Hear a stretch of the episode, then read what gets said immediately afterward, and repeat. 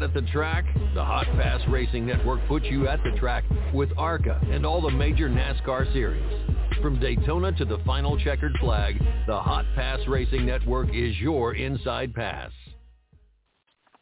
All right, everyone. I'd like to welcome you to the Monday morning edition of the Rowdy Maglite Show. And we'll get this here, Denny Hamlin and Victory Circle for the Xfinity race. And also Kyle Larson last night, man, how he pulled it off. Uh, you know, kind of back and forth.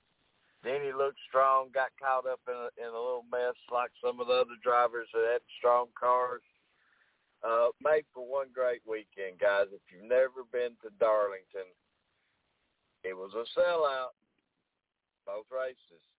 And if you see the videos, any photos I have, everything was full. So uh, congratulations to Darlington for another sellout.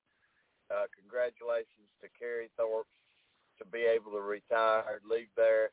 And I heard no one say nothing negative as as far as out in the crowd, the people who who who makes this sport drive, the campers and the spectators, everybody had great things to say about Kerry. Uh, got to meet Josh, and Josh gonna be the uh, gonna be the new president. Uh, he said he had a great foundation there. Wasn't changing nothing, just going to build on what what they have and make it better. So, looking for more great things out of Darlington. So, guys, uh, way we're gonna roll here. Denny Hamlin takes it home in the Xfinity. We had several guys dip down and uh, try to get a little drive time for the track, and uh, Denny was one of them. He was strong, he was pretty strong. Uh, car, hey, pass tech. That's all that counts. So uh, Denny Hamlin, actually Joe uh, John Hunter led most. He led more laps than anybody. He had he had a fast car, but guys, y'all know you only got to lead that last lap. And uh, then he got strong at the end, and he just didn't have nothing for him. Uh, Actually, Denny's won more races than John Hunter's head starts was the was the storyline. So um,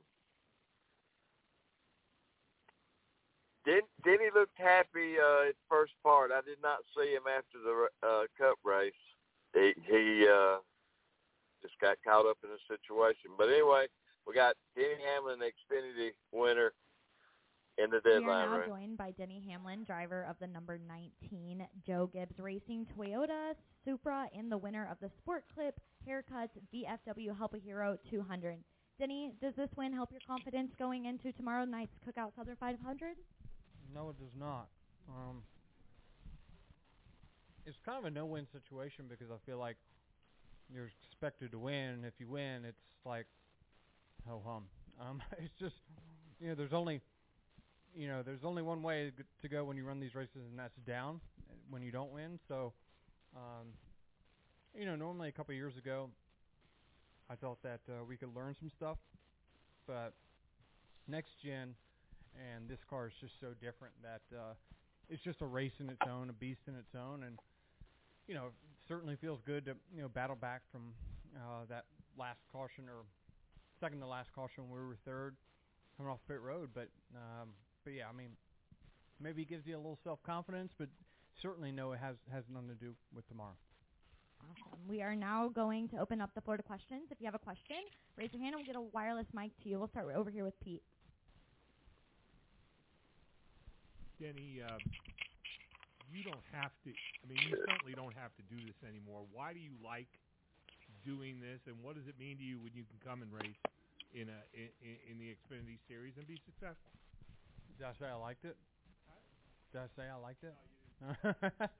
no, I mean, I do. I mean, I like doing it for Gordon Sport Clips. Um, I mean, I think that you know we've had this long relationship for such a long time with my Cup career and the sport he's done with Joe Gibbs Racing. But I mean, would I've chosen to do this and volunteered? Eh, maybe, maybe not. Uh, but you know, certainly I feel like um, it, it's certainly a, a great thing for Sport Clips being the namesake of the race, and they put you know put me in the car and, and say go win for us. So it's uh, you know I, I don't trust anything though. The last time I won this race, they took the trophy as soon as I left this media center. Seth Eggert, kicking tires.net. Uh, Denny, uh, this is your 18th career Xfinity win, sixth here. How special has this track been for you in the Xfinity Series? It's been really good. I mean, I, I feel like um, even the ones we didn't win, we were always in contention for it. Just you know, things don't work out.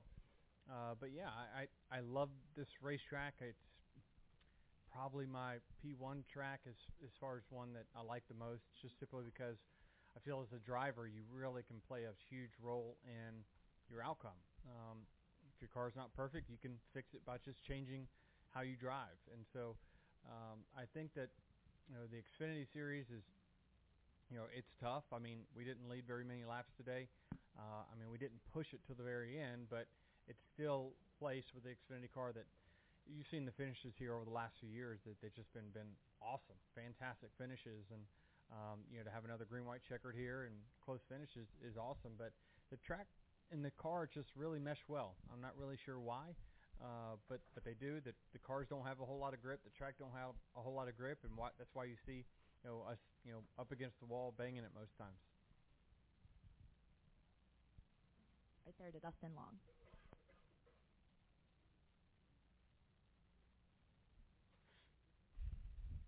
Dustin Long, NBC Sports. Uh, one of the stats that came out from today's race is it says you are the oldest driver to win uh, at Darlington the Xfinity Series since Dick Trickle at age 56 oh, in September fantastic. 1998. Yeah, thank you, thank you. But I will not break that record, by the way. See, you've got more years to run, uh, but that the idea that you are now view you are uh, more age older records than than what you would have won five, ten years ago. Just that idea that you know this could even be a stat that you could be the oldest winner here in the series yeah. since Dick Trickle. I mean, yeah, it's the, the the series is just shaped so differently. Um, you know, when I first came in here and made my first start in 2004, I mean, I was running against 15 Cup guys. It was just so different, right? And then now it's just it's a lot of young and up and coming guys, some that are resetting their career, hoping to come back to the Cup Series it's just a lot different. Um, but yeah, I mean, I haven't, I've, I don't know how many starts we've had since we won here. Like we haven't won in in a while here. Uh, so I don't take for granted that it's just going to be the easiest weekend by any means. And certainly when I saw kind of the roster of who was starting in it, I knew it was going to be very tough. Uh, but you know, I just, it, I certainly feel happy that at whatever my age is, you know, I feel I'm, I'm as good as I've ever been. Yeah. All right, we'll go to Bob. Fifty-six, though. Wow. mm, afraid not. Uh, Bob Pockrass, Fox Sports. Um, as far as tomorrow, if, if this doesn't matter, you're still on the on the front row. So, yeah. how? I mean, do you feel like you have a car that can win tomorrow? And what's? I mean, there's some of the playoff drivers are up front, and then you know there's going to be Truex and Kyle Busch, you know, pretty much in the back. How much of a difference is there between starting up front and starting in the back here? Well, it's a big difference. The next gen track position is always P1. Uh, the, the fastest car will always be the one that's out front uh, for the most part, and so we're starting in a good spot. It's just up for me to keep the car straight. Uh, in the spring here, uh, I did some damage to my car pretty early, and it it just messed it up for the rest of the race. And we ran 15th all day, so it's certainly the worst race that I've had here, in no doubt my whole career. Um, so it's it's a really good start. Um, I'm, I'm happy about that. You know, it allows you to work on your car early. Um, when you're in the middle of the pack, you just can't tell the team what truly is going on with the car because you you've got so much dirty air. When you start up front like we are, it allows me and the team to get ahead on our on our adjustments pretty early, so we're more dialed in by the end of the day. So that's a, certainly an advantage we have a question from the press box. Press box. Lee Spencer with Catch Fence. Um, could you explain what Ratcliff meant over the radio, where he he said that he kind of felt that this place owed the two of you something? Yeah, I don't know. It was probably a race that I should have won and didn't, and probably was my fault. I'm not really sure. Um, me and Jason have worked together before, but um, you know, yeah, he, he's a, he's a great crew chief, and um, I was really happy to. You know, I didn't even know who was crew chief in the 19 till this week, and um, so I, I, you know, I enjoyed tr- running with Jason, and we got so much history with from the Cup days and Matt Kenseth, and um, so it was probably a, a race that I choked away at some point. I choked away.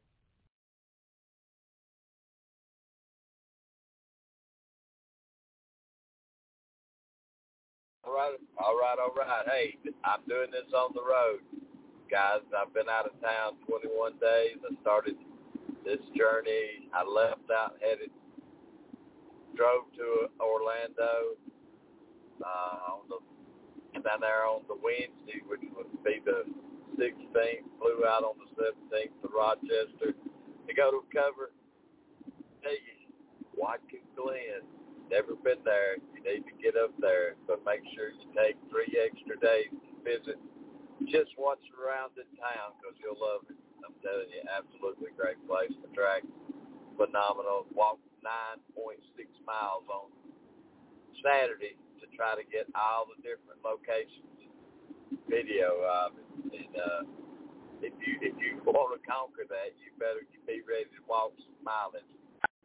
So uh,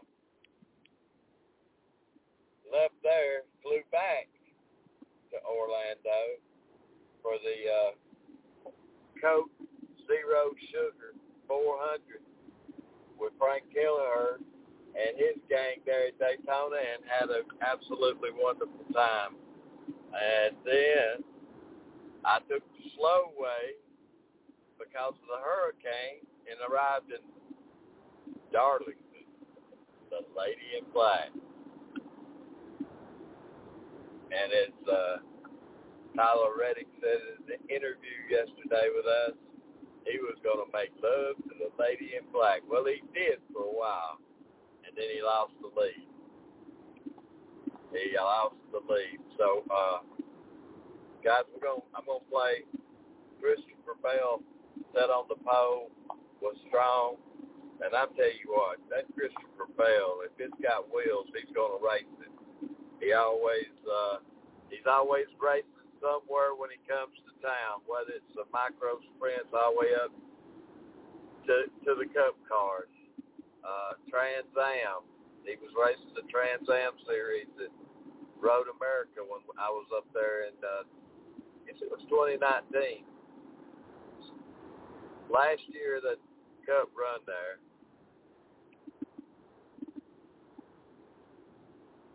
So here we go with Christopher Bell. Five minutes. All right, everyone. We are now joined by Christopher Bell, driver of the number 20 Joe Gibbs Racing Toyota Camry TRD and the Busch Light pole winner for tomorrow's Cookout Southern 500. Christopher, with this being the first race of the playoffs, how does this help your confidence um, being on the pole tomorrow for tom- tomorrow night's race? Yeah, it, it definitely feels good. Darlington is a place that's uh, it's notoriously hard to pass, so starting up front is a really big deal. But with that being said, uh, it's an extremely long race. The Southern 500 is, in my opinion, probably harder than the Coca-Cola 600 just because of the racetrack we're at. So uh, very long time tomorrow, so starting position has no indication of, of where we're going to finish, but uh, we certainly have the speed to compete, and uh, hopefully we can keep it up front all day. Awesome. We are now going to open the floor to questions. If you have a question, raise your hand and we will get a wireless mic to you. The floor is now open. We'll start over here with Reid. Uh, Reid Spencer with the NASCAR Wire. Uh, your third pole in the last eight races, has that been a particular point of emphasis with the next gen car? Um, I mean, we always try and qualify good, but uh, I'll be honest, last year we qualified a lot better than what we what we were doing at the beginning of this year. So uh, definitely after we got through the first probably five eight races of this year, we are we were wondering what happened, right? Because last year we made the final round a lot, uh, majority of the time, and then at the beginning of this year we were really struggling. So um, you know my team, Adam Stevens, Tyler. Tyler and William, my engineers, have put a lot of emphasis on qualifying here the last, uh, you know, couple months, and, and it, it's really showed. We've been able to be uh, in the hunt a lot more, make that final round, and uh, it really helps out on Sundays whenever you get a good pit stall selection. And and you know, at, at certain racetracks, qualifying is a really big deal, and uh, this is definitely one of them. All right, we'll go right here to Bob, and then John, and then Lee. Bob Pockrass, Fox Sports. Why is this more difficult than the 600?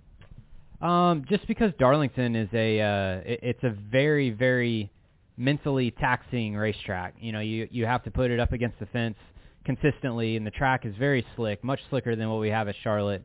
Uh, you know, I, the weather's going to be nice, and it's a night race, so so that helps a little bit. But uh, it's just a mentally draining race at Darlington.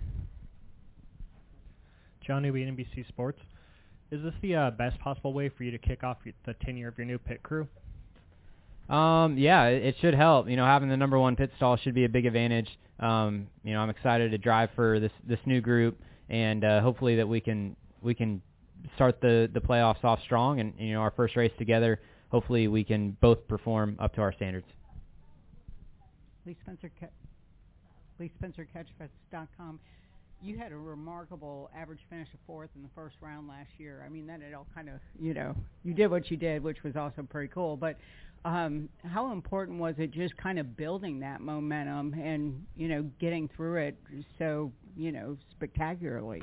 Yeah, that was huge. In getting getting the race kicked off at Darlington last year, or the playoffs kicked off at Darlington last year, was uh, a, a huge, huge momentum booster for the round of 16. And and you know, I'm, I've talked about how hard this race is. It's a very mental race, and, and people are going to make mistakes and take themselves out of it. So you can't be in that group. And fortunately, last year we were able to qualify on the front row, and uh, the race went really smooth for us. We were able to score stage points in stage one and stage two, and had a good finish. Uh, and, and then your outlook is much more positive going into Kansas and Bristol and you know, Bristol is is not a road course and it's not a super speedway, but it has a little bit of that wild card field because uh, it's so easy to get caught up in other people's messes. So um, I would love to be in a, a great points position going into Bristol where you feel like you can, you know, be very aggressive there uh, because it's a track that rewards aggression, and um, we were able to do that last year. So uh, hopefully we can do it again. All right, we'll go back to Reid. Reid Spencer, NASCAR Wire. Um, was it an advantage being in Group A today, even though um, Group B got the cloud cover there for a while. Yeah, it it's always a big advantage being in Group A whenever we come to these uh, slick racetracks, just because the the amount of time that you have cooling your tires is is a r- really big deal. So it's been like that since the start of this qualifying format um, last year, and you know it, it's bit me plenty of times. So I'm glad that I was on the opposite end of it this time. All right. Any more questions for Christopher? All right. Thank you, Christopher, and good luck tomorrow.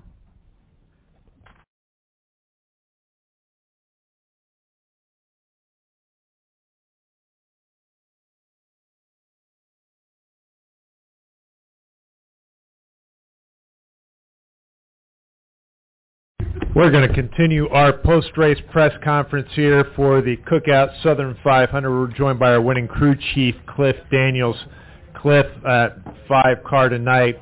Uh, historic win for Hendrick Motorsports, the 500th win uh, with the engine program. Uh, how important was it for you to to bring home that uh, that honor for Hendrick Motorsports? Yeah, that's a uh, that's a big honor for our whole whole company and you know for us to bring it home. Uh, it's such a special race. It's really cool. Big thanks to everybody back at the shop. Um, certainly engine shop. That's uh, that is a huge milestone, a huge accomplishment for them. Um, so yeah, many many congrats. Okay, we're going to open the floor up for questions. If you have a question, raise your hand. We'll get a wireless mic to you. We'll start here with John. John Newby, NBC Sports. What was it that you told Kyle after he, you know, got stuck in neutral and hit the wall? Because he made a point to mention how good you are for his mind. I, I don't remember exactly what I would have told him then. Um, other than at that point of the race, there was really going to be no um, I don't know. There, there was going to be no retreating from what that was going to do to our car, and you know, the balance of our car being a little bit off from there. So it was one of those things you just kind of had to accept it and move forward and, uh, you know, keep making adjustments around that. He did a good job to kind of refocus his mind and not get discouraged and, and obviously did a great job the last, you know, 30 or 40 laps. Then can you talk a little bit about the role that you played just kind of as that calm presence? yeah, he uh, he and I, you know, our, our relationship has grown a lot over the last handful of years, as it as it should. And um, you know, the way our year has gone, it's been easy to get discouraged at times, and and I've tried to. Uh, you know, be there to help, uh, you know, kind of twofold. Help keep him accountable when when we need to, and uh, and and be his biggest supporter and biggest cheerleader because uh, we, we all know he has the talent, and um, you know, when when he gets out front and, and he executes a good restart and does all the things that we know he can do, he's uh, he's dynamite. So um, he, he was awesome. We'll go to Alex, then to Lee, then to Jerry. Alex Zietlow of the Charlotte Observer. Cliff, um, you and Kyle had a really emotional win at Martinsville earlier this year, another racetrack where you have kind of been beating your head against the wall, and you finally come up and win. Uh, how does tonight kind of compare to that one? Tonight was huge for both of us.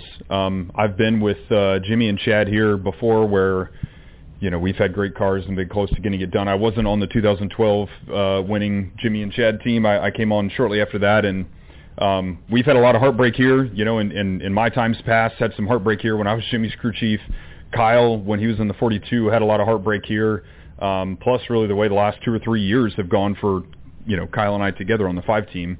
Um, th- this track, this race has been circled on our calendar for a long time. It's a, it's a you know, very uh, special race for the sport. Obviously, it's a it's a crown jewel. It's a milestone, you know, race if if you can get it done. So um, it made it very very special for us tonight. I, I don't really know how to rank it, but knowing knowing the emotion that's kind of led us to this moment, uh, definitely special. Lee Spencer, CatchFence.com. This isn't a gotcha question, so don't take it this way. But Kyle said during media day that when they first paired you two together, he wasn't. He didn't think he wanted a crew chief like you, and now he said he wouldn't want anybody else. What did you have to do to get him to buy into what you were selling? Yeah, I mean, he and I have had conversations about that, and I would say, I don't know. I, I think at the time he probably didn't think I had a ton of experience, and you know, by the time he was, uh, he and I were paired together, I think I had been a crew chief for a year or two, and he had been in the, in the sport for you know seven or eight years. So I, I think he probably thought it was probably an unlikely pairing, which is totally fair to say. And um, you know, we had to to build our relationship and build our trust. And and you know, trust is obviously the foundation for any relationship. And you know, there's nobody else that I would trust more than him behind the wheel of our car. And and he's learned to trust me and and the way that uh, our team operates, the way we communicate and and work together. So. Um, you know that that's definitely a, a special relationship that we have, and, and really that our whole team has. Yep. Go next to Jerry, then to Matt. Jerry Jordan, kicking the tires.net. Um, are you surprised at the, the the problems that other of, of the top drivers had tonight, and and how does that help you guys in your planning for races now that you're kind of into the next round? I don't know that anyone really, you know, watching tonight would be surprised by the issues, and, and we certainly could have fallen victim to that at any point. Um, you know, you're you're really playing on the ragged edge and on pit stops uh, of a tire being on right and not, and, and we know how you know critical the time on pit road is, uh, especially when it's so hard to pass on the racetrack. So proud of our pit crew tonight for the way they executed. Um, we didn't start the race super strong on pit road, and, and knew the guys had it in them, and, and they were really strong at the end. Um, and, and then as far as what you're you know you're asking for planning moving forward. Uh, the way we see it as a team is we're still behind on playoff points. You know, we got five tonight, but um, when they reset, you know, to the next round, we're still going to be a, a, little bit behind in the reset. So we've got some catching up to do, and uh, we're, we're, you know, certainly grateful to have this win and, and going to take this momentum and build on it. But uh, we, we've still got we still got a bit of a deficit that, that we created with our season that we've got to overcome, and, and that's the way we see it. So there's more points and wins out there to go get, and, and that's on us to go do it. Go next to Matt. Matt Weaver, Sportsnaut.com. Um, you've now had the good fortune of winning Coke 600, uh, Cup Championship race, now a Southern 500. We often talk about drivers winning kind of these marquee races. Do you categorize your your own success on top of the pit box in that way and winning these marquee events? I, don't have a good answer because I don't know that. Uh, I don't know that I have time to think about it that way, and, and I think it's a totally fair question. Um, I, I think the way that uh, you know I, I operate, you know, with our team and the way he and I operate together, um, we always want to win the next one.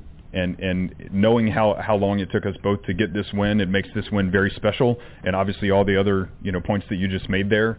Um, so I don't want to understate it at all. But uh, wh- while we're in the position that we're in, where you know we we can go compete and compete at a high level, we've just got to go keep knocking them down. And I, I certainly hope to be able to uh, you know look back and, and, and rank them and enjoy them one day. And uh, no, again, I, I would just say how tough it is to get a, a race like this one or the Coke 600 or whatever. Um, that certainly does make them special. To your point. And then you mentioned the the points deficit that you guys had kind of created. How how do you guys either lose momentum, gain it back? Is it kind of the the inherent randomness of this car? Like, can you take this win, and does it mean anything at all moving forward? It, it's hilarious if you plot the finishing, uh, just the the five car finish from all the races this year. It's a perfect heartbeat. So we had zero momentum all throughout the year. You know, at any point we would we would win, finish 30th. You know, run second, finish 30th wreck from the lead, finish 30th, and it was just like that all year long. Um, so I, I guess what I'm getting at is is from a team building perspective, uh, we had to really focus in on ourselves and learning the lessons in the moment that we needed to learn from some adversity that that we created, um, or, or just overcoming some of the challenges that were thrown our way, uh, and, and really set ourselves up to just have that. Um, you know, have that resilience within the team and, and kind of have that steady mind within the team so that if we ever had the good fortune to have a, you know, top five day going again and we could close it out that we're ready to, to do that. So um, we've been knocked around a bit this season, but uh, we're battle tested and we're going to keep marching forward. And we are now joined by the winning driver, of the 74th Cookout Southern 500, Kyle Larson. Uh, we're going to continue on with questions. We're going to go to Jordan Bianchi, and we'll go to Stephen uh, Jordan Bianchi, the Athletic. This is for Cliff. This is kind of a follow-up to Matt's question, but there's two ways to look at your regular season, right? You look at it and you say you had all the DNFs and the inconsistencies, et cetera, et cetera, or you also had you lived the series in top five finishes. So I'm curious, what do you pull from that? Do you mean do you try to look be half glass full, half glass empty, or you know, and, and what does that mean for the playoffs and how you kind of plan forward? Yeah, I mean, I think we we had to look at it very realistically, um, and so here's what I mean by that. E- even when we had the DNFs or the 30th place finishes, typically that came from running in the top five. Um, so it gets very discouraging by the time you're on your second or your third, you know, wave or cycle of the up and the down. Um, and, and so we've had to very much call it like it is. I certainly, you know, made a few mistakes calling races this year. He's made mistakes behind the wheel. Our pit crew's made mistakes on pit road, on and on and on. We, we've had to, to find the right ownership in, in that of, of how to hold each other accountable and, and still build and learn from that and, you know, kind of uh, kind of group ourselves, you know, together tighter through that. Um, and, and again, now going into the playoffs, there's still so many different things that can happen, um, especially with the next gen car. So many different variables, uh, the way these races played out uh, or play out than what was a few years ago. So. Um, our mission is to take all the lessons that we learn from the good and the bad, and, and every week we've just got to put our best foot forward. Uh, Owen, I think he's fourth. Start. It's the, just the dash right now in cycling. He started fourth. He's running sixth. We're going to Steven then the Pete. Uh, Steven Stumpf, frontstretch.com. I got a question for Kyle, then a question for both you guys. So, you'd let, Kyle, you'd led over 700 laps at this track without a win heading into it. Um, it's a 500 miles at Darlington, one of the majors. Does this feel sweeter than other wins, um, given the prestige and how close you guys were, especially com- starting from 18th, the lowest at Darlington since 2011? Um, I don't know. I mean, it, it just it feels really good, honestly, just to to get a win and, and finally win at this track. Um, like you said, you know, we've led lots of laps here. So I mean, to lead lots of laps here, you have to be good. You know, at a number of different races through di- through the different years. But um, yeah, this is just a, a track that I really enjoy. Suits my style, and um, you know, just haven't haven't won yet here. So it was good to uh, to do it today. You know, I knew we were to have a a good car. We just didn't qualify as good as we had hoped, and honestly drove through the field way better than I thought that I would. And um, yeah, they did a really good job on the you know, pit sequences to cycle us in front of people, and then from then on, you kind of just try to manage your race. And um, Denny was really good too. So he was going to be hard to beat without his you mishap. But uh, once whatever happened to them happened, you kind of opened the door for a few more guys to, to possibly win, and you we kept ourselves in the game enough to uh, to get it done. You know, I got in the wall some point in the third stage, and then um, you kind of had to nurse it to the next pit stop, and then things just worked out. Your team executed when we needed to. And then the second question for both of you guys is that this is now win number 299 for Hendrick. 300 is up next. How important would it be for you guys to be the ones to get that milestone? Um, honestly, I mean, sure, I think all four of us you would want to be the one to do it, but but really, you know, I, I think 300 is just a you know super big number. So I think for me, I'm going to be just as happy to see you know William Chase or Alex win you know number 300 for Rick as I would be for myself to win. Um, you know, I think when you which Rick has already stamped himself in this sport as the greatest car owner of all time, um, to reach another milestone like 300, it's just uh, that's a that takes a, a whole team you know throughout decades and decades. So, um, you know, number 300 as a whole means more than you know me winning it or any us individual person winning. So, I hope we can one of us four can do it next week. And um, you know, I guess that means Rick will be at the track every week now until we until we win. So um, we'll look forward to having him there. Yeah, well said by him. And I, you know, I would just add that um, when, when you think about the Hendrick 300 wins, you think about the 90, however many from Jeff, and the 80 something from Jimmy, and and all the people that you know with Rick built our company and the history that it is. So I, I agree with him. I don't yes, we would love to have it just for the little bit of bragging rights in the moment, but then next will be 350 and 400 and all those things for, uh, you know, for Mr. H. So um, it's just, it's amazing to be a, a, part of a company like this, and and you know the the leadership that Mr. Hendrick has to, to all of us and to the company is uh, really special. So to get that for him would be uh, be pretty awesome. All right, thank you, Pete. Uh, hey, hey, Pete Iacobelli with the Associated Press. Um, for both of you, another company question. Uh, it could have been a little disappointing around the shop when Chase and Alex don't get into the playoffs, but yet, you know, you guys come out here, you win. William finishes fourth.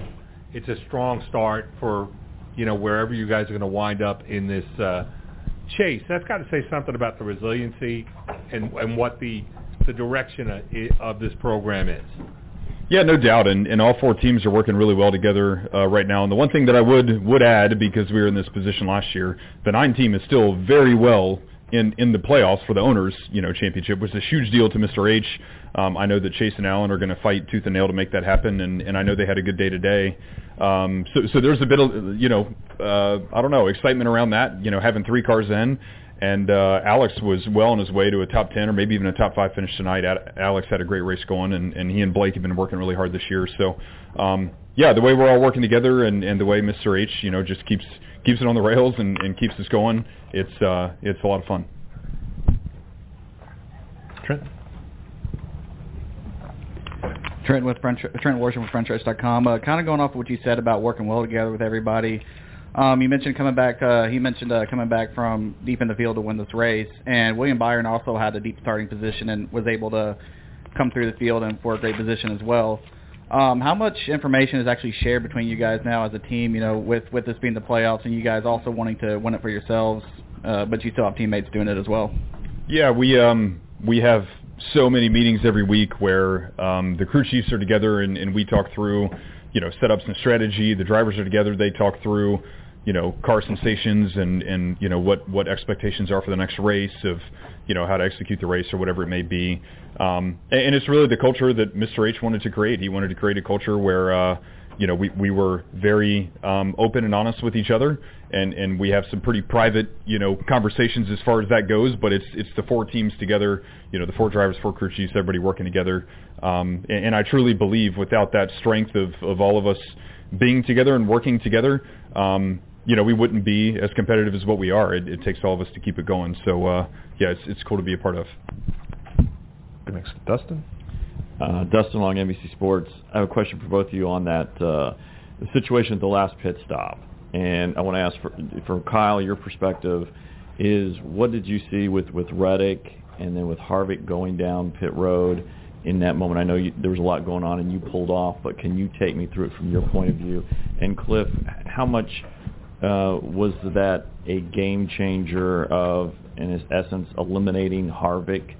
And then it's just you know between you and the 45 and who can win off pit road. Um, for me, was Harvick leading right then? Did he just get to lead?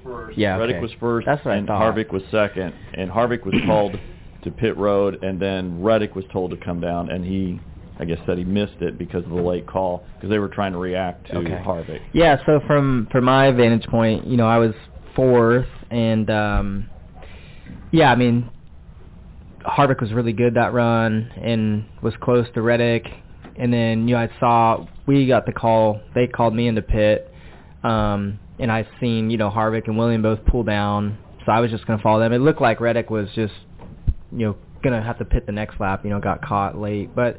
Um, then as I was pulling down, you know, I saw I think Newman spinning, so I was like, uh, I think I need to stay out. So I stayed out, and um, thankfully it worked out. I guess William was able to get back out um, before you know committing to pit road. But I'm guessing Harvick, you know, being the you know so close, I, he probably didn't have any time to react to it, and um, yeah, it took him out. I mean, he would know more about what happened, but uh, for me, yes, it was pivotal because I went from now fourth to second in line, and then you, you have a good pit stop, you come out in the lead. There's 40 some laps left. You hopefully you can lead the rest of the race, and that's what happened. So um, yeah, it worked out for us. Yep, uh, pivotal, like you said. I mean, if we're being honest with ourselves, I think there was four or five cars that had they gotten the lead, you know, it's going to be hard to pass. Like, I think we'd gotten in front of Denny, it would have been really hard for him to pass us. Harvick gets the lead. I don't think anybody passes him. I, I think the top four or five were very, very equal together. Um, you know, just in the way the track position was kind of staging itself. Uh, so to your point, to have one less of those cars was was nice. Obviously, hate to miss fortune for those guys. Always enjoy racing with Rodney and Kevin, but uh, that was a big deal because it set us up to be second coming down pit road, have a good pit stop, come out with a lead. Um, you know, and then there's still a couple of good cars behind us, just not quite as many. Go to Bob and then to Matt. Uh, Bob Pockrass, Fox Sports. Well, for either you, is there anything that should should the wheel should the rule be tweaked, or is there anything that should you know? Because it seemed like Harvick, I guess Harvick has the option to just drive down pit road without pitting, but I'm curious if there's anything else that should be done in that situation, or you gotta have a line and there's gotta be a rule, and sometimes you're just gonna get bit. I mean, I think we've seen it play out so many times in in just these uh, you know these really intense moments. Um, overtime in Cup racing. I mean, I, I feel like I remember a couple years ago, a handful of years ago, Kyle Busch had something like that happen. I feel like it's happened to Carl Edwards before. Um, it's really, really tough, and and we talked about it before the race. Um, talked about it a lot with with my engineers, and it's one of those things that if you're committed, you're committed. We know what the rule is, and unfortunately, if you elect to pit, then it is a penalty. Um, I don't have a great opinion other than we just know what it is. Matt Weaver, Sportsnaut for Kyle. Um, what stands out more to you in this moment? The fact that you've knocked another kind of crown jewel off the Southern 500, or the fact that you know that you advance in the playoffs and you've got another chance to win a championship again? Um, well, I mean, had I not won, anyways, I feel like we would have a chance to win the championship. But I mean, really, honestly, I, I'm I'm happy to win at Crown Jewel, a place that you know we've been close to winning at, a place that we both have wanted to win at for a very long time, and then just to start the playoffs off good. Um, I would have been you know happy just to get a good solid race in. So to to win, it, it feels you know obviously better, and and I hope that we can just put multiple weeks together like we did today. Not necessarily win. I know we'll be capable of winning every race in the playoffs, but really I just want to put together solid races from start to finish, get stage points, you know, get some stage wins would be great, and then, you know, get some good finishes at the end of it. So, yeah, we were able to do that today, and um, it's been a long time since we put a, a full, full race together. So, um, yeah, just want to build on that on the the crown jewel front like is this one that you're kind of aware of that has kind of eluded you and that you kind of circle and say hey i don't have darlington or the 500 Oh, yet yeah. and i want that one Yeah, definitely. I mean, this race only, all these crown jewels only come around once a year. So, you know, there's been lots of times where I've left here, you know, bummed out and sad that, you know, I had a good shot to win and it just didn't work out. So, I felt like I was going to have that feeling again today, you know, but um, you know, things were able to to work out and um, yeah, get get a, a really big win. I mean, and this is in the top three or four, you know, for the races, you know, crown jewel prestigious races of our season. So, um, you know, I, I I think the only two I don't have would be the 500 and you know maybe the Brickyard 400 if it comes back to the to the oval. So um, yeah, you always want to win the big ones, um, but but really just winning a race, it, it feels good. Okay, we're gonna wrap with Jerry. Jerry Jordan, KickingTheTires.net. Um, Cliff says you guys feel like y'all are behind a, a little bit on points, uh, but you know we were talking on Thursday. You wanted to focus on on on each race, and does this give you a little bit of uh, you know a relief though to to have the couple weeks to to to focus completely on points and not have to worry about you know ad- advancing so to speak? Um, no, I mean not. I I don't really feel any differently as far as that goes. Um, after win, you know, in 2021 we were winning. We won a race in each round. Um, maybe not the first race of every round, but still, you know, when you put together good races, you know the points are going to take care of themselves and you're going to advance. So um, it doesn't take any pressure off. It doesn't take any focus away. It does, to me, anyways. It doesn't. It doesn't give me a different goal. You know, I still just want to go and and run a good race from start to finish for nine more weeks. So um, my mindset doesn't change at all. Um, sure, it's great to be locked in if you do have a mishap, but um, I don't I don't plan on having a mishap. And also tonight, you uh, you got into the wall. A lot of people got into the wall. How hard was it to control the car? This track is known for that, but you know you you, you bounced off of it pretty hard a couple of times. Yeah, no, I mean, I, the good thing with this car is that you can graze it some. Um, obviously, when you slap the wall, that's when things bend.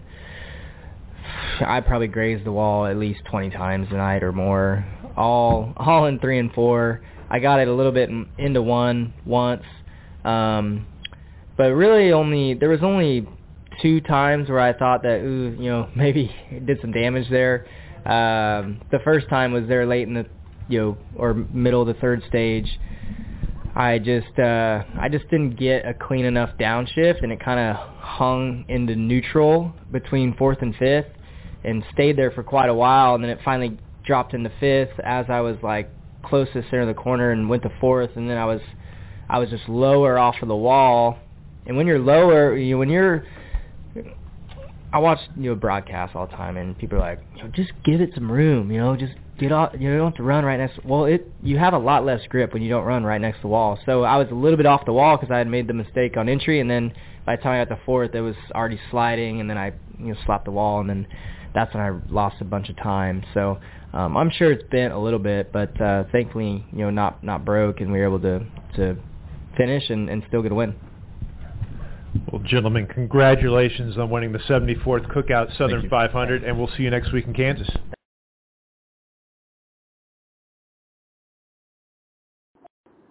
All right, guys. Uh, Kyle Larson, four wins for Kyle. Got to see put his fourth sticker on. That's for real. He's leading in the in the points.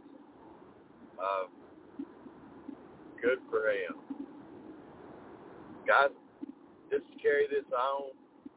Uh, it's information. It's uh, the announcement of the U-Track president. Uh, Josh Hunter is replacing Kerry Tharp, who I, I, when I talked to Josh, I said, Josh, you got big shoes to fill. He goes, well, we're just going to build off what has been built here and uh, improve. And it looks like a great situation for them. So here's Chip. Good morning, everybody, and welcome to Darlington Raceway, the track too tough to tame. We have a really big announcement this morning, and to help make that announcement, we're joined on the stage by three special individuals. On my far left there, Chip Weil, Senior VP, Chief Track Properties Officer for NASCAR, Darlington's president from 2013 to 2016. here on the far right, we have Kerry Tharp, president of Darlington Raceway, Darlington's president since 2016. And in the middle, we have Josh Harris, who's the current VP of Business Operations here at Darlington Raceway. Chip, I know you've got a big announcement to make. Yeah, yeah. Well, first off, uh, thank you all for being here. It's a really special weekend for our sport. Southern 500 is a staple in our schedule, and uh, this weekend is going to be something really special. So uh, I'd like to first start off by saying um, Kerry Tharp has done a terrific job for us here at Darlington since 2016, pushing the property forward. Um, he helped us get back going when, when we came out of COVID. Um, just the things that he continues to do to drive this property forward, but also drive our sport forward, um, will be will be remembered for a really long time. Uh, as everybody here knows, Kerry announced that he was going to retire earlier this summer, and um, it is my distinct honor to announce today that Josh Harris will be the 10th president at Darlington Raceway. So um, I've had the pleasure of working with Josh, uh, gosh, now since I left Darlington. He uh, he and I started at Daytona International Speedway at the same time. He started uh, as or in our ticket office overseeing that operation, and then continued to grow um, as we grew. And um, I've had um, so much um, respect for Josh, and know that he is ready for this role. Uh, he's a family man. His family's in the back. Uh, they moved to Darlington in June of this year, um, and, and they're uh, committed to being an, a valuable uh, member of this community. Um, and I know that Josh will continue to build on what Kerry and uh, and and the team here have done over the last seven years. Um, I just can't say enough about the job that Kerry um, has done, and that he'll continue to do through the end of the year. And then really excited to see uh, what Josh is going to do to help continue to push this property property forward. So with that, I'll hand it over back to Matt. Yeah. Well, Josh, congratulations, Mr. President-elect. Uh, how excited are you to begin this new role? Well, thanks, Matt. Um, I'm extremely excited. I'm also very grateful uh, to Chip, uh, to our leadership team, uh, NASCAR for giving me this honor to serve as the next president of such a historic facility.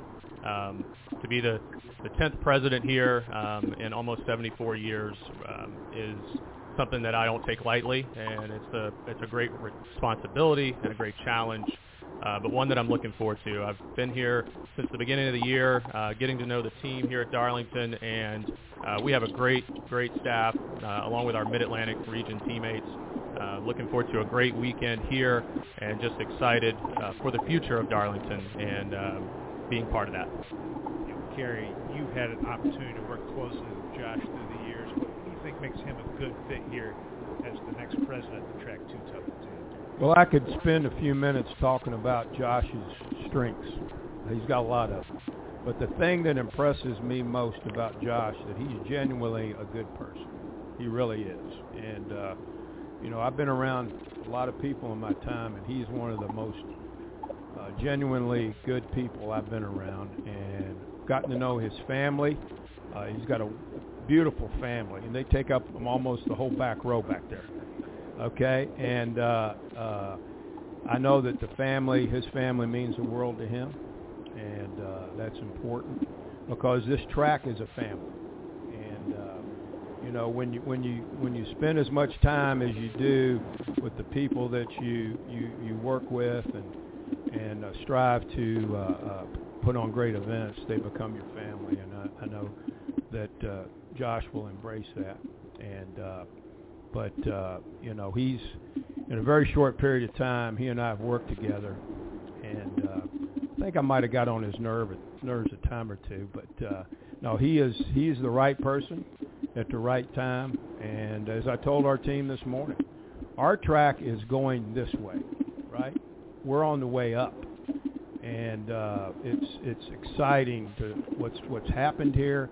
It's exciting what is going to happen here. So I want to congratulate my man Josh, uh, his family. Very very proud uh, of them, proud of Josh, and look forward to spending these next few months with him, helping uh, secure a pathway that gives him all the opportunity for success in 2024 and beyond. Chip, you've also served in this role as Darlington president. What did you see in Josh that, that made you think that he's the perfect person to lead this track forward? Yeah, well, this place is really special to me. You know, this is where I had the opportunity to, uh, or I got my opportunity to be a track president, and um, you know, it's a small team, and and they do a lot. They're small but mighty. I, they're the smallest actually team in our portfolio, uh, but the things they continue to do uh, are, are pretty remarkable. I mean, Wednesday evening we got a significant amount of rain here, and that entire team was up all night, uh, you know, making sure that the property was ready for you all to show up today. And that just speaks about their passion and their commitment to this place. And Josh has all of those qualities. Um, you know, we we've spent a lot of time together over the last eight years, um, you know, in the trenches, and and you know he's he's strategic, he's smart, uh, but most importantly, he cares about his people, and and that's, in my opinion, the most important leadership quality that you can have at a track like this. You know, I told him last night. Um, you know, you don't have the staff like we do at Daytona. You know, when I, I when I was here, we had 12 people, and then I went to, to Daytona and we had 160. Uh, and you know, so he's used to 160, and I said you better get used to 12. Uh, uh, but but he, the the thing that Josh will do is he'll he there's no job too big or small for him, and um, you know he has he has a very uh, great vision for where he wants to take Darlington Raceway. Um, and like Kerry said, this this place is not only special to the three of us, but it's special to to the NASCAR community, and um, this role is a really important one. And so as we were thinking about who was going to be the next president, you know, they had big shoes to fill with Kerry leaving, um, but also had to have all of those characteristics I just mentioned. And I, I do believe that Josh is that guy. Great. Well, we're going to open the floor for questions. If you have a question, raise your hand. We'll get a wireless microphone to you. We're going to start with Pete and go to Hunter. Hey guys, Pete Iacobelli with the Associated Press. Josh, is it true that you also were the person who recently purchased the Washington Commanders for six point five billion, and if so, nine and eight this year. Sam Howell at quarterback. well, Pete, I um I, I wish that were the case, but certainly uh, certainly a different Josh Harris. Um, so if you Google it, you know, scroll on down past the uh, the Washington Commanders thing. So um, flattered by that, but no, unfortunately not. Seriously, Josh, what does this mean to you to be able to kind of step into this track and kind of continue, as Kerry said, its rise upward? Uh, like I said, it means a lot to me uh, personally, professionally. You know, Kerry and Chip following in their footsteps is something that um, I'm honored to do. And you know, as we look back to the 2020 season um, and the impact that we had with COVID and uh, Kerry's leadership, with along with the South, state of South Carolina, to be able to bring NASCAR racing back, um, and for us here to continue to have those two race dates since then, uh, I think it just shows the commitment that state has to this this uh, racetrack and to our sport. Uh, and I look forward, as Kerry said, to getting to know all of those leaders in our community and our state, uh, working with them to make sure that Darlington Raceway continues uh, to drive forward, uh, be a leader in our sport, and uh, to put on two great events every year. Uh, Josh, Scott Chansey with the Florence Morning News. Welcome to the Pee Dee. Thank you. You've got quite a consulting team around you with uh, Kerry and Chip. How important are they going to be um, as you get settled in? Well, you know, I think you're only as good as the people you surround yourself with, and I've been fortunate to have great teammates over the years. Um, at starting at Talladega, uh, then at Daytona, uh, learning under Chip and our other leaders there, and and I know that going forward, um, I can certainly lean on Kerry and his expertise, Chip and his expertise, and our entire team. Uh, I think that's the one thing that we have at NASCAR is it is a team that works together regardless of what department you're in, regardless of what track you may be in.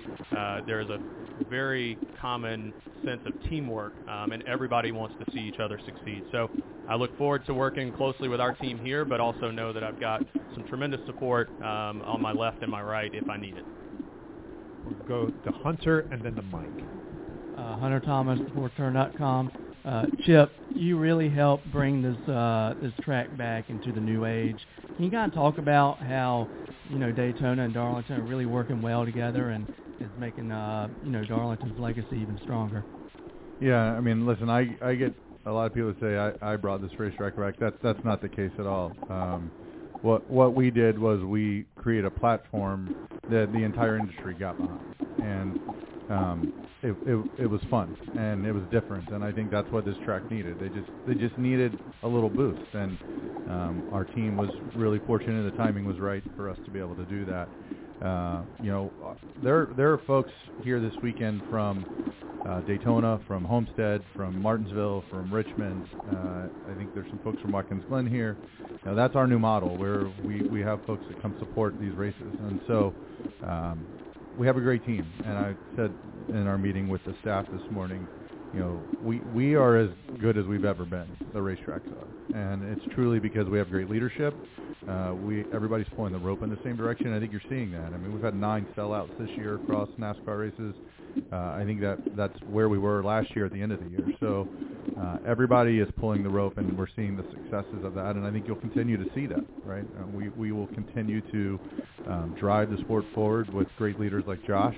Um, and you know, we've we've we've seen uh, new leaders at a number of our racetracks over the last three years with Tasha Causey and Lori Waran. We're about to announce a new um, leader up at Watkins Glen. Um, and they look a little bit different um, than we're used to. You know, the new people to the sport. They didn't have experience in the sport. So having Josh and his ex- expertise will help all of us be better. Um, and I'm, I'm really excited about that. Go to Mike and then to Jerry. Mike Neff from In the Pits Media. Uh, first off, Commander, we're going to miss you, brother. Uh, appreciate everything that you've done for the sport and for Darlington. Josh, welcome to the Pee Dee family. We're glad to have you. Uh, looking at Daytona versus Darlington, your footprint of the overall facility is a wee bit smaller here, uh, but there's still plenty of opportunities to do some different things. Does your vision look at expanding the schedule to some things outside of racing to take advantage of this facility over the entire calendar year? I think that's a great question, and cer- certainly something I've thought about um, over the few months that I've been here, just looking back historically at some of the events outside of race time that the track has hosted.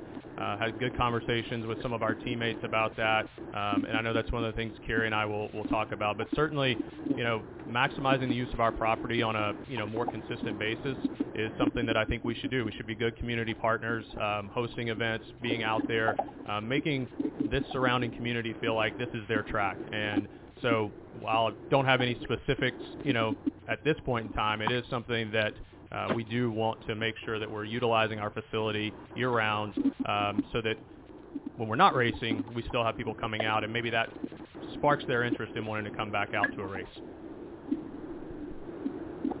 Jerry? Jerry Jordan kicking the tires.net. So kind of part of my question there was, you know, with these two guys uh, to your side, everything's been accomplished here. What's kind of left for you to do uh, here to, to, to bring this, know, continue to build on uh, on Darlington? Well, certainly, you know, Kerry and Chip, um, their resumes speak for themselves, and they've done great things here.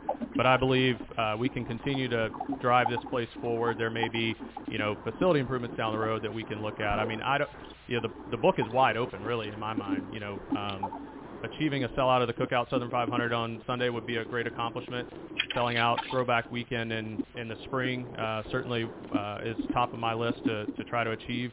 Um, and then from there, you just keep building on it. I mean, we've got a full infield this weekend with with campers. We've got you know a lot of activities that we've been out in the campgrounds visiting with our fans and seeing their excitement. So I think it's you know there's no uh, there's nothing that needs to be changed or you know done differently you know from what Kerry has been doing. It's really just building upon that um, step by step and making sure that we are uh, doing right by this racetrack and this community.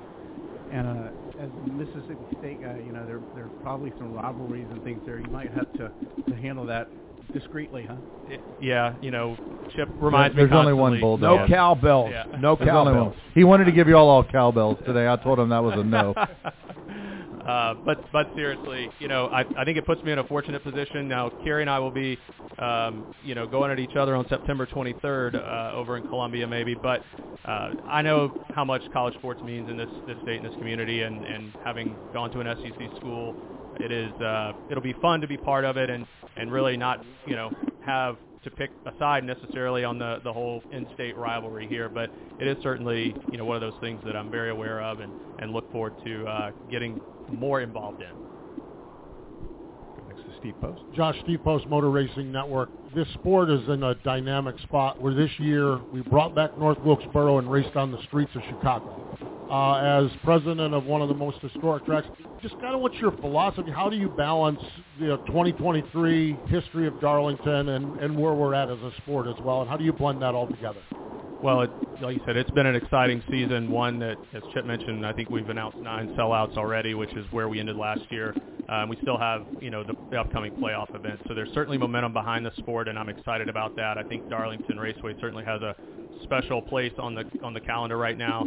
Um, I've talked to many fans out in the campgrounds earlier, and they're, you know, they came back when when Labor Day weekend came back, and that is something that we want. You know, I can't control the schedule by by any means, but it's certainly something that I will continue to advocate for uh, with Chip, and and we want to make sure that those two weekends have an identity. Uh, I think they do right now, which is great. And you know, we're going to make sure that we do everything we can to keep Darlington Raceway at the forefront uh, of the conversation with our fans, as well as uh, the on-track product that it produces.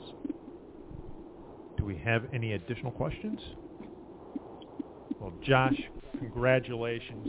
Chip, Kerry, thank you for joining us. Very special time for Darlington Raceway, and let's have a great Cookout Southern 500 week. Matt, if, just one one thing, I do want to recognize uh, my family that's here. Um, you know, I couldn't um, be where I am without their unconditional love and support um, over many years. My parents took me to my first race in 1993 at Talladega, um, and we went every year until I got into college. So um, that kind of sparked my love and interest in this sport, and I was honored to come back and work in it in 2012.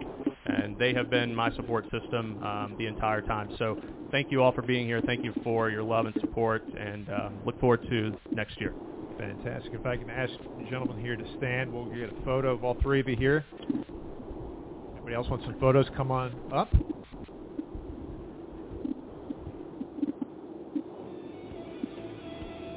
All right, everyone. Thanks for tuning in. I'll be loading up photos as soon as I get home. It was a late night. I did all I could do. Daryl, Daryl, Daryl will put you to work. So, uh, thanks, everyone. It's been great. Three races in a row, 21 days out. A lot of fun. Met a lot of people. Took a lot of hands. Drunk a few um, dope beverages. Not too many. Actually, bringing some back. But hey, thanks to Bill providing for us. Red 38 Mafia. Stop by and see him. He'll be in Talladega. So hey, look guys, Talladega, Homestead, Phoenix, my last three races in NASCAR. Get ready, hang on. We're gonna be there. I'll have Daytona time with me to finish it up. Uh, Clark will help me down at Homestead, and I'm winging it in Talladega. Because I'll be track wide. Thanks everybody for being part of the show. If you're not subscribed, follow. Come on, man, do it.